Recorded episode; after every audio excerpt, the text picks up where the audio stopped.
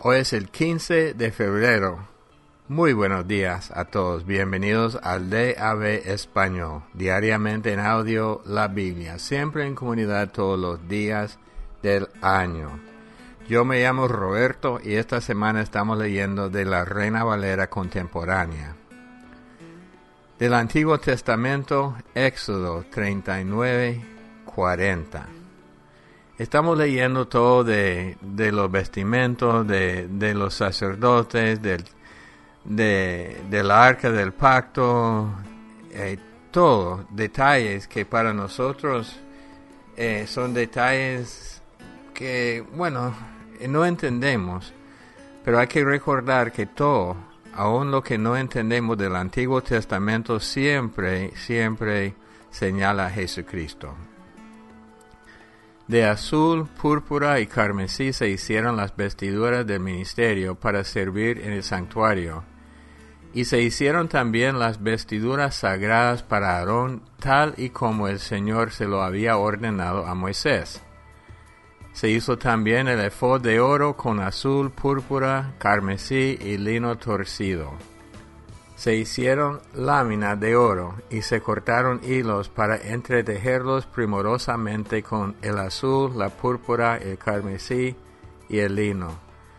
Se hicieron las hombreras para que se juntaran y quedaran unidas en sus dos extremos.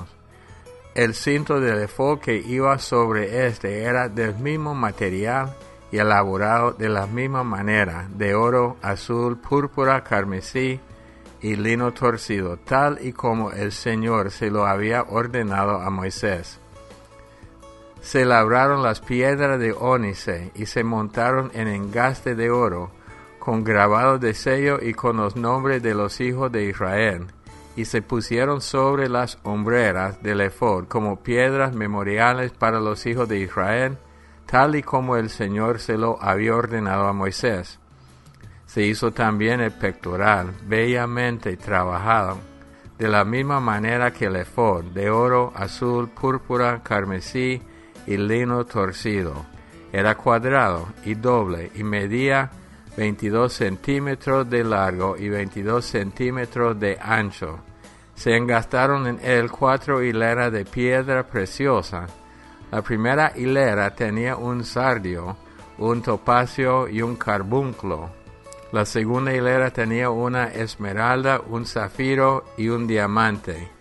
La tercera hilera tenía un jacinto, una ágata y una amatista. En la cuarta hilera tenía un berilo, un ónice y un jaspe. Todas las piedras estaban montadas en engaste de oro. Eran doce piedras según el número de los nombres de los hijos de Israel y cada grabado de sello tenía el nombre de una de las doce tribus. Se hicieron también sobre el pectoral los cordones de oro puro en forma de trenza. Se hicieron también dos engastes y dos anillos de oro, y se pusieron dos anillos de oro en los dos extremos del pectoral. Los dos cordones de oro se fijaron en los dos anillos en los extremos del pectoral se fijaron también los otros dos extremos de los dos cordones de oro en los dos engastes que había por delante sobre las hombreras del efod. Se hicieron también otros dos anillos de oro, los cuales pusieron en los dos extremos del pectoral, en su orilla frente a la parte baja del efod.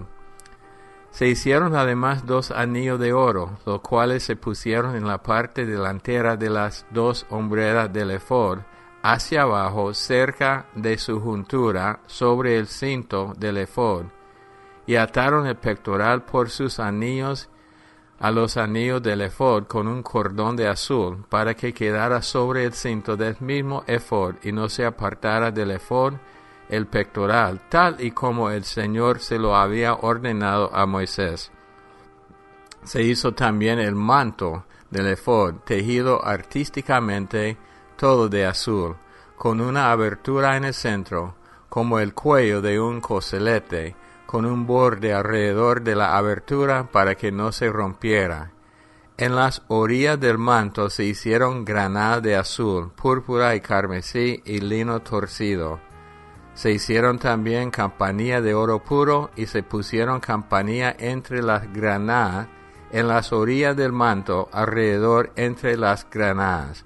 Una campanilla y una granada, otra campanilla y otra granada en las orillas alrededor del manto para ministrar tal y como el Señor se lo había ordenado a Moisés. De igual manera para Aarón y para sus hijos se hicieron las túnicas de lino fino, tejida artísticamente, lo mismo que la mitra de lino fino y los adornos de las tiaras de lino fino y los calzoncillos de lino torcido. También el cinto de lino torcido de azul, púrpura y carmesí, recamado artísticamente tal y como el Señor se lo había ordenado a Moisés. Se hizo también la placa de oro puro para la diadema santa, y se escribió en ella, a manera de sello, consagrado al Señor. En ella se puso un cordón de azul para colocarla por arriba de la mitra, tal y como el Señor se lo había ordenado a Moisés.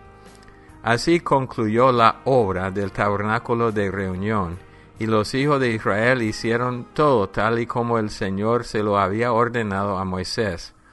Y llevaron el tabernáculo a Moisés, es decir, el tabernáculo y todos sus utensilios, sus corchetes, sus tablas, sus travesaños, sus columnas, sus bases, la cubierta de piel de carnero teñida de rojo, la cubierta de piel de delfín, el velo del frente, el arca del testimonio y sus varas, el propiciatorio, la mesa con todos sus vasos, el pan de la proposición, el candelero de oro puro, sus lamparillas, las lamparillas que debían mantenerse en orden, y todos sus utensilios, el aceite para las lámparas, el altar de oro, el aceite de la unción, el incienso aromático, la cortina para la entrada del tabernáculo, el altar de bronce con su enrejado de bronce, sus varas y todos sus utensilios, la fuente y su base, las cortinas del atrio, sus columnas y sus bases, la cortina para la entrada del atrio, sus cuerdas y sus estacas, todos los del servicio del tabernáculo de reunión, las vestiduras de servicio, para ministrar en el santuario, las vestiduras sagradas para el sacerdote Aarón y las vestiduras de sus hijos para ministrar en el sacerdocio. Los hijos de Israel hicieron todo en conformidad con todo lo que el Señor le había ordenado a Moisés. Y cuando Moisés vio toda la obra y comprobó que la habían hecho tal y como el Señor lo había ordenado, los bendijo el Señor habló con Moisés y le dijo, El primer día del mes primero harás que se levante el tabernáculo de reunión, y en él pondrás el arca del testimonio y la cubrirás con el velo. Meterás la mesa y la pondrás en orden, meterás también el candelero y encenderás sus lámparas. Pondrás el altar de oro para el incienso delante del arca del testimonio, y pondrás la cortina frente a la entrada del tabernáculo.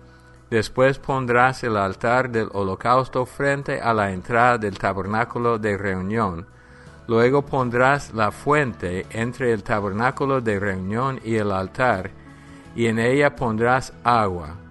Finalmente pondrás el atrio alrededor y la cortina a la entrada del atrio. Tomarás entonces el aceite de la unción y ungirás el tabernáculo y todo lo que está en él, y lo santificarás con todos sus utensilios y será santo. Ungirás también el altar del holocausto y todos sus utensilios, y santificarás el altar y será un altar santísimo. De igual manera ungirás la fuente y su base, y la santificarás, Luego llevarás a Aarón y a sus hijos a la entrada del tabernáculo de reunión, y los lavarás con agua. Harás que Aarón se ponga las vestiduras sagradas, y lo ungirás y consagrarás para que sea mi sacerdote. Después harás que se acerquen sus hijos, y les vestirás las túnicas, y los ungirás como ungiste a su padre.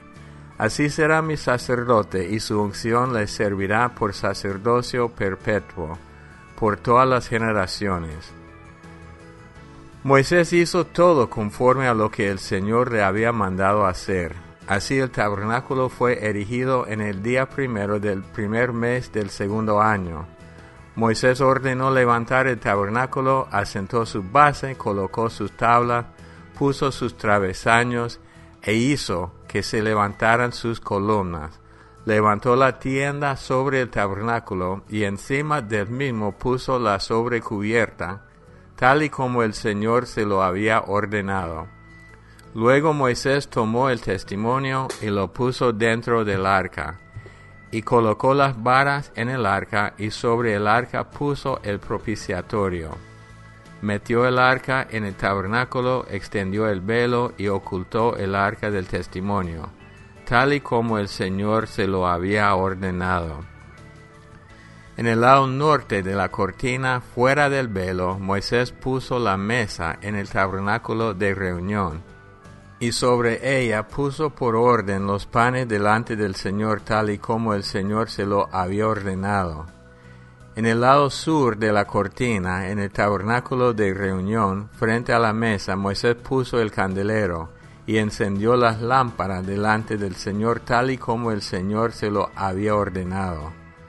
Moisés puso también el altar de oro en el tabernáculo de reunión delante del velo, y sobre él quemó incienso aromático tal y como el Señor se lo había ordenado. Moisés puso también la cortina a la entrada del tabernáculo y colocó el altar del holocausto a la entrada del tabernáculo de reunión y sacrificó sobre él holocausto y ofrenda, tal y como el Señor se lo había ordenado. Moisés puso la fuente entre el tabernáculo de reunión y el altar, y en ella puso agua para lavarse, y Moisés y Aarón y sus hijos se lavaban en ella las manos y los pies. Cuando entraban en el tabernáculo de reunión y cuando se acercaban al altar, se lavaban, tal y como el Señor se lo había ordenado a Moisés. Finalmente Moisés erigió el atrio alrededor del tabernáculo y del altar, y puso la cortina a la entrada del atrio. Así concluyó Moisés la obra. Entonces una nube cubrió el tabernáculo de reunión, y la gloria del Señor llenó el tabernáculo. Moisés no podía entrar en el tabernáculo de reunión porque la nube estaba sobre él y la gloria del Señor lo llenaba. Cuando la nube se elevaba del tabernáculo, los hijos de Israel se movían en todas sus jornadas, pero si la nube no se elevaba, ellos no se movían hasta que ella lo hiciera. Y es que la nube del Señor estaba sobre el tabernáculo durante el día y durante la noche el fuego estaba sobre él a la vista de todo el pueblo de Israel en todas sus jornadas. Bueno, ayer concluimos el Evangelio de San Mateo y hoy entramos en el Evangelio de San Marcos. Al inicio del año yo di una pequeña introducción a los Evangelios explicando algo sobre ellos. Los primeros tres, Mateo, Marcos, Lucas, se llaman evangelios sinópticos o cronológicos y Juan es muy, muy distinta. Este, también comenté de que Mateo fue escrito principalmente a los judíos, entonces contiene más y más de las costumbres judías. Marcos también, pero no tanto. Marcos es el evangelio más corto y se cree que fue escrito principalmente a los romanos que son hombres de, de acción. Entonces muchas veces en Marcos va a ver que Jesús llega, hace su cosa y se va. Aunque sí aparece enseñanza también, pero es más corto. También se dice que Marcos era discípulo de Pedro. Marcos aparece en el libro de Hechos, tuvo un conflicto con, con Pablo y, pero después se reconciliaron. Pero dice que era discípulo más de Pedro. Entonces lo que se graba aquí en Marcos prácticamente es lo que aprendió de Pedro. Entonces algunos dicen que realmente es el Evangelio de Pedro, pero escrito por Marcos. Pero con esta introducción vamos a entrar. No hay genealogía en Marcos. Hay en Mateo y Lucas y una pequeña en Juan. Principio del Evangelio de Jesucristo, el Hijo de Dios, como está escrito en el profeta Isaías. Yo envío a mi mensajero delante de ti, el cual preparará tu camino. Una voz clama en el desierto, preparen el camino del Señor, enderecen sus sendas. Juan se presentó en el desierto y bautizaba y proclamaba el bautismo de arrepentimiento para el perdón de pecados Toda la gente de la provincia de Judea y de Jerusalén acudía a él, y allí en el río Jordán confesaban sus pecados, y Juan los bautizaba. La ropa de Juan era de pelo de camello, alrededor de la cintura llevaba un cinto de cuero, y se alimentaba de langosta y miel silvestre. Al predicar Juan decía, Después de mí viene uno más poderoso que yo, yo no soy digno de inclinarme ante él para desatarle la correa de su calzado. A usted yo los he bautizado con agua, pero él los bautizará con el Espíritu Santo. Por esos días llegó Jesús desde Nazaret de Galilea y fue bautizado por Juan en el Jordán. En cuanto Jesús salió del agua, vio que los cielos se abrían y que el Espíritu descendía sobre él como una paloma. Y desde los cielos se oyó una voz que decía, Tú eres mi Hijo amado, en quien me complazco. Enseguida el Espíritu llevó a Jesús al desierto y allí fue puesto a prueba por Satanás durante cuarenta días. Estaba entre las fieras y los ángeles lo servían. Después de que Juan fue encarcelado, Jesús fue a Galilea para proclamar el Evangelio del reino de Dios. Decía, el tiempo se ha cumplido y el reino de Dios se ha acercado.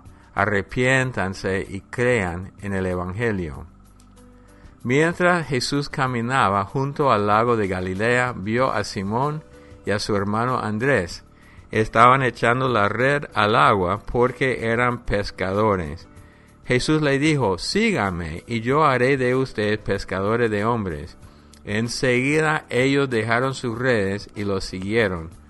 Un poco más adelante Jesús vio a otros dos hermanos, Jacobo y Juan, hijos de Zebedeo, quienes estaban en la barca y remandaban sus redes. Enseguida Jesús los llamó y ellos dejaron a su padre Zebedeo en la barca con los jornaleros y lo siguieron.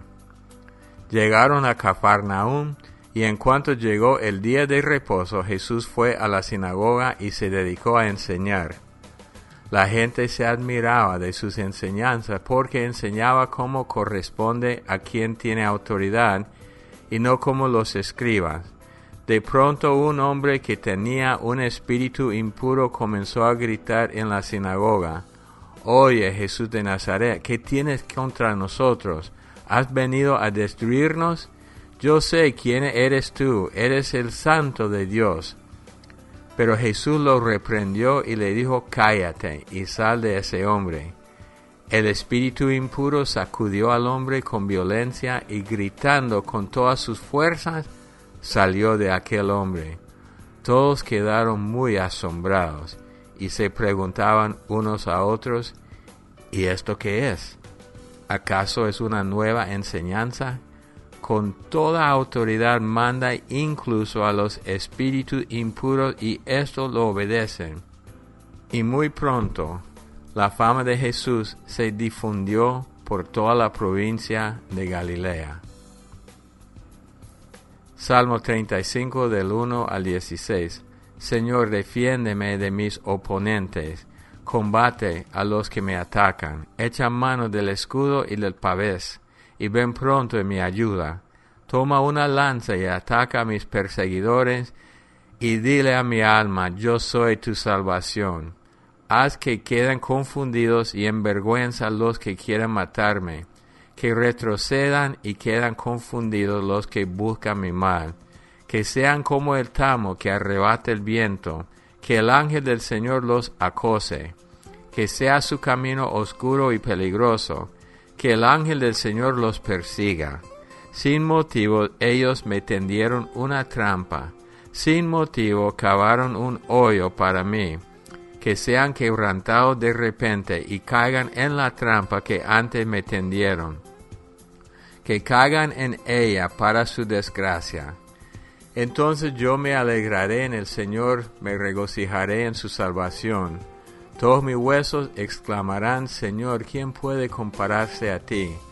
Tú libras de los fuertes a los débiles, tú libras de sus opresores a los menesterosos.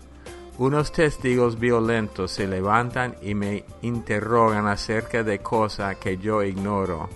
Me pagan mal el bien que les hice, y eso me duele en el alma. Si estaban enfermos yo me preocupaba, ayunaba y me vestía de silicio. Quisiera que mis oraciones volvieran a mí. Yo manifestaba mi tristeza por ellos vistiéndome de luto, como por un hermano, como si hubiera muerto mi propia madre. Pero caí, y ellos se juntaron contra mí se juntó contra mí gente despreciable, gente que yo no conocía, y me maltrataron sin descanso. Como auténticos truanes y malvivientes, rechinaban los dientes contra mí. Proverbios 9, 11 y 12. Yo haré que vivas mucho tiempo, te daré muchos años de vida. Si te haces sabio, el provecho es tuyo. Si te vuelves blasfemo, sufrirás las consecuencias. Entonces, el primer capítulo de Marcos ni presenta el nacimiento de Jesucristo, como se presenta en los otros evangelios, pero va directo al ministerio de Juan, el ministerio profetizado en el libro de Isaías, como Jesús se bautiza y fue tentado. Dice en versículo 12, enseguida el Espíritu llevó al a Jesús al desierto. Allí fue puesto a prueba por Satanás durante 40 días. Un largo tiempo, pero fue probado Jesús antes de entrar en su ministerio. Eso es para todos nosotros las pruebas, aunque en este caso fue probado por Satanás, pero Dios usó esa prueba para formar a Jesús en el ministerio. Nosotros, aún con las tentaciones más fuertes, Dios las usa. Dios no causa las tentaciones. Dios no nos puede tentar, pero sí usa las pruebas para formarnos. Si un hombre, una mujer, cualquier ministro, cualquier cristiano no es probado, no puede hacer nada en el reino de Dios. Entonces, que aprendamos de esto. También vemos que Jesús llama a sus primeros discípulos, como mencionamos en Mateo, no son de los preparados, no son de los ricos, no son de los sacerdotes, que lo hubieran rechazado, pero gente lista para ser discipulado. Miren, eh, los que, especialmente los pastores, si quieren tener a alguien fiel, hay que discipularlos desde el inicio. Es mucho mejor que buscar a alguien ya con su experiencia. No siempre, no es, no es una regla. Eh, fija, pero mejor que se disipule por uno mismo. Yo en mi caso, cuando entré por primera vez como pastor asociado, eh, yo entré al inicio de la iglesia y prácticamente, bueno, yo tenía experiencia como cristiano, pero fui formado, discipulado por mi pastor y esto fue hace años y todavía sigo sus enseñanzas y hasta oigo su voz. Entonces así es. Eh, Jesús tuvo un encuentro con un demonio que dio testimonio, dijo, yo sé quién eres tú, eres el santo de Dios, pero Jesús le dijo que se callara. No sé si ustedes se acuerdan, pueden llamar. En otra ocasión en el Nuevo Testamento, cuando esto le pasó a otra persona. Ahora la pregunta, ya sabemos que en el Antiguo Testamento hay ejemplos y no son cosas exactamente que vamos a seguir o vamos a experimentar, pero son ejemplos para nosotros. Quiero que ustedes reflexionen y después llamen con su respuesta.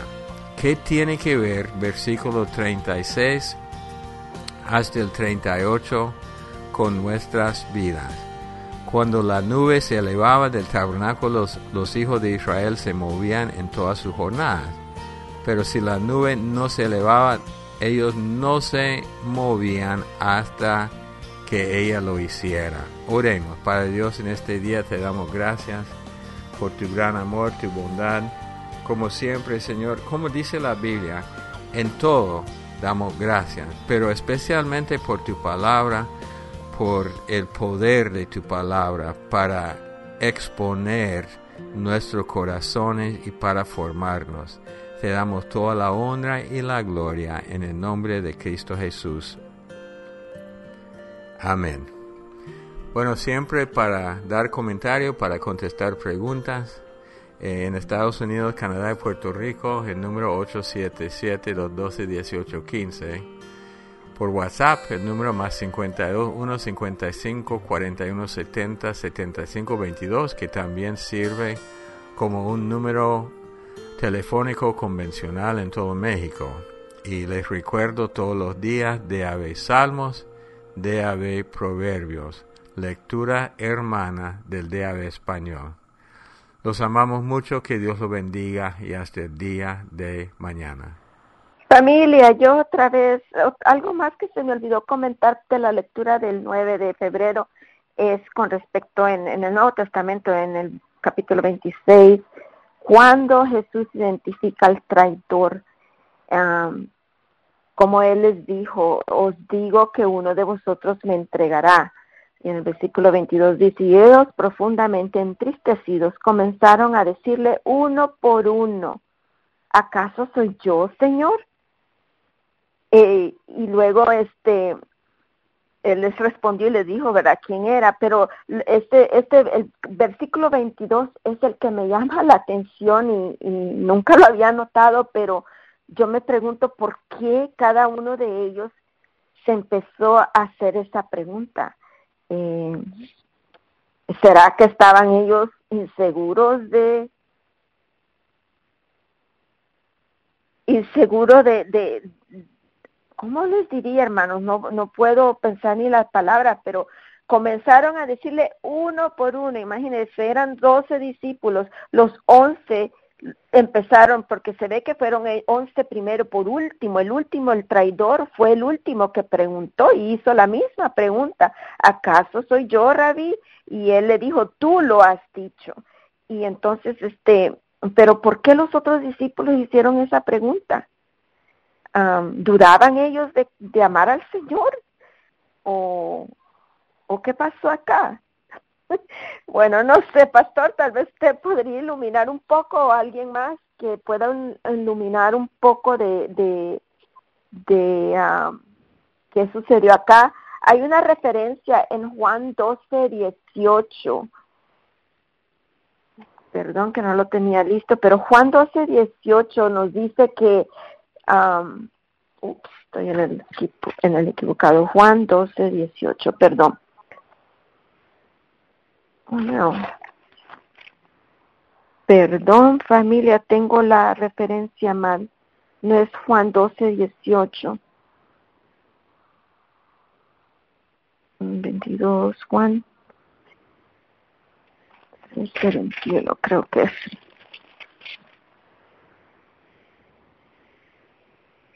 No. Perdí la referencia familia, este, pero bueno, si alguien podría tal vez aclarar un poco lo que este versículo 22 nos está, eh, ¿por qué? ¿Por qué esa pregunta entre ellos? 22.